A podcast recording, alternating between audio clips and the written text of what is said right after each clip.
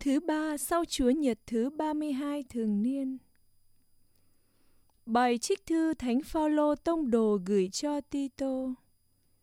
Con thân mến, con hãy giảng dạy những gì hợp với đạo lý lành mạnh.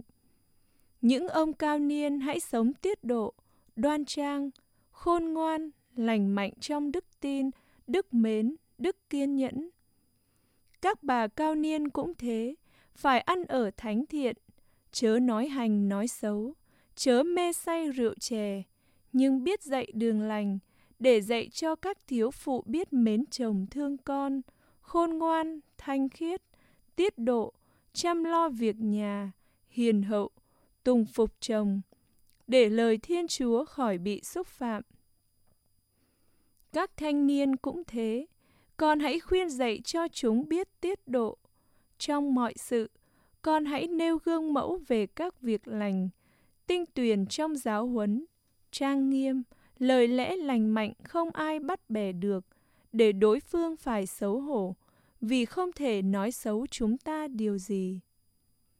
Vì chưng, ân sủng của Thiên Chúa, đấng cứu độ chúng ta, đã xuất hiện cho mọi người, dạy chúng ta từ bỏ gian tà và những dục vọng trần tục, để sống tiết độ, công minh và đạo đức ở đời này, khi trông đợi niềm hy vọng hạnh phúc và cuộc xuất hiện sự vinh quang của Đức Giêsu Kitô là Thiên Chúa cao cả và là đấng cứu độ chúng ta. Người đã hiến thân cho chúng ta để cứu chuộc chúng ta khỏi mọi điều gian ác, luyện sạch chúng ta thành một dân tộc xứng đáng của người, một dân tộc nhiệt tâm làm việc thiện.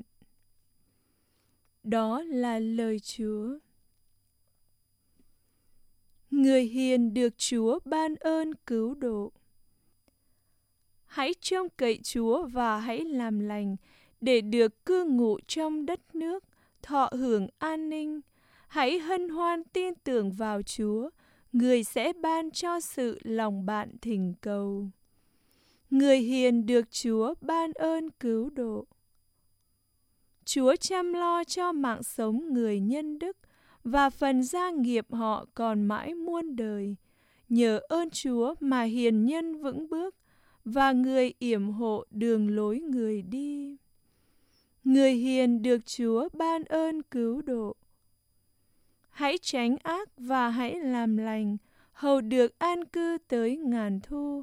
Những người hiền sẽ được đất nước và cư ngụ ở đó tới ngàn thu. Người hiền được Chúa ban ơn cứu độ.